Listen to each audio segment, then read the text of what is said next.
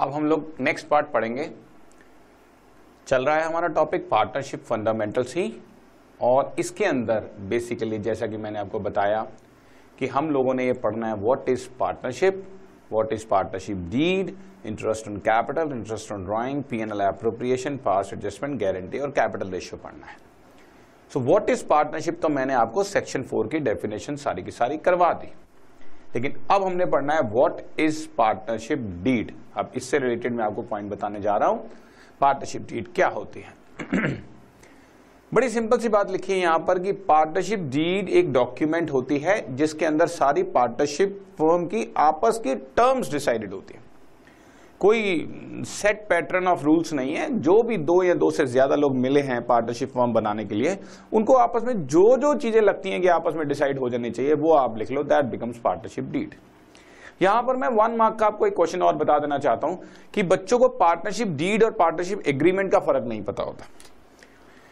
Partnership agreement में तो हम आपको एक बात बताते हैं कि बच्चों, पार्टनरशिप एग्रीमेंट में भी रिटर्न, पार्टनरशिप एग्रीमेंट में भी ओरल आप चाहे उसको रिटर्न बना लें, चाहे उसको ओरल बना लें, हमारे को कोई प्रॉब्लम नहीं है। लेकिन अगर आप रिटर्न एग्रीमेंट बनाते हैं तो दो फॉर्म्स हैं। एक तो प्लेन पेपर पे अपनी टर्म्स एंड कंडीशन लिख के आपस में साइन कर लिया या साइड पे लिख लिया मेमोरेंडा बेसिस पे, चलो जी, कभी भूल गए तो देख लेंगे यहाँ से।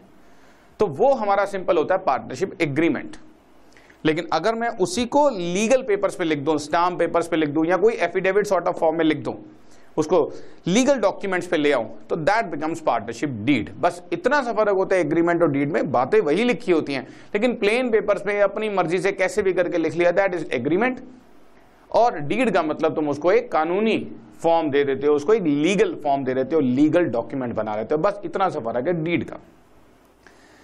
और फिर डीड में या एग्रीमेंट में क्या क्या चीज़ें होती हैं, वो मैंने आपको पहले ही बता दिया। जो भी, जैसे मेरी अपने टर्म्स में थियरी है, मेरी अपनी लैंग्वेज में थियरी है, आप जिस मर्ज़ी पेपर में लिख कर आए, कोई काट नहीं सकता।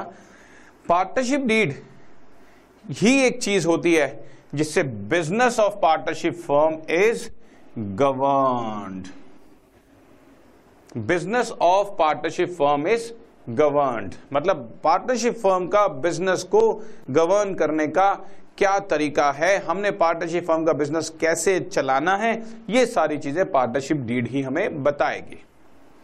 इसके बाद मेन पॉइंट्स जो कि which must be which may be incorporated जो तुम पार्टनरशिप फर्म के अंदर लिख सकते हो कि इसको मुझे क्या क्या चाहिए इसके अंदर? उसके अंदर क्या क्या पॉइंट्स आ सकते हैं? वो आप देखिए। Name and addresses of all partners principal place of business हमारा मेन ऑफ़िस कहाँ होगा? और अगर कई ब्रांचेज हैं तो हेड ऑफ़िस कहाँ होगा? फर्म का नाम क्या होगा? नेचर ऑफ़ बिज़नेस क्या होगा? अकाउंटिंग पीरियड हम क्या रखेंगे? एटसेट्रा में ढेरों पॉइंट्स आ गए। कितने नंबर ऑफ़ पार्टनर्स होंगे? कितना कैपिटल लाना है? ड्राइंग्स कर कर सकते हैं या नहीं कर सकते?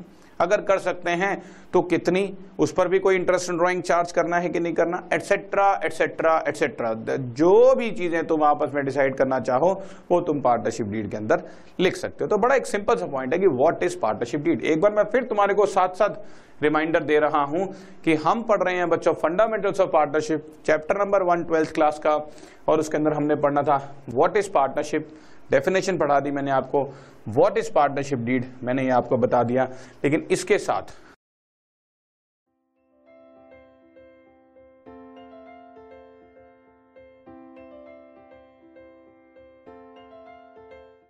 this podcast is brought you by Hubhopper शिक्षा अभियान अगर आपको ये पॉडकास्ट पसंद आया तो प्लीज़ लाइक शेयर और सब्सक्राइब करें और वीडियो क्लासेस के लिए शिक्षा अभियान के यूट्यूब चैनल पर जाएँ।